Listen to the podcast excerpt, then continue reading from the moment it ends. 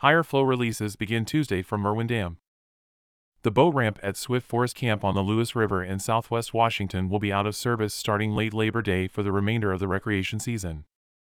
Beginning Tuesday, September 5th, PacifiCorp will be drawing down the Swift Reservoir for dam safety work that begins after Labor Day weekend.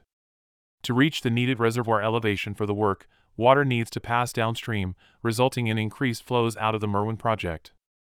Flows will go from 1,200 cubic feet per second, CFS, to approximately 5,000 CFS.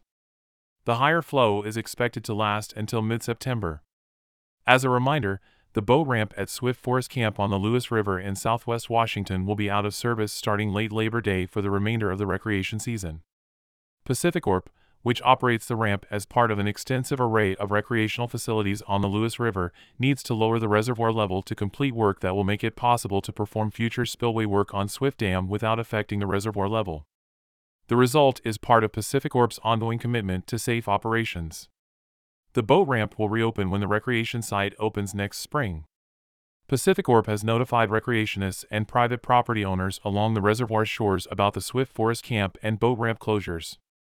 For more detailed information on PacifiCorp's Lewis River recreation sites and opportunities, please visit www.pacificorp.com slash community slash recreation slash washington.html.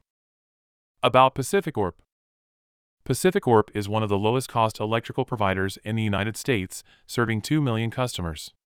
The company operates as Rocky Mountain Power in Idaho, Utah, and Wyoming and as Pacific Power in California, Oregon, and Washington. PacifiCorp provides safe and reliable service through a vast, integrated system of generation and transmission that connects communities as the largest regulated utility owner of wind power in the West. For more information, visit www.pacificorp.com.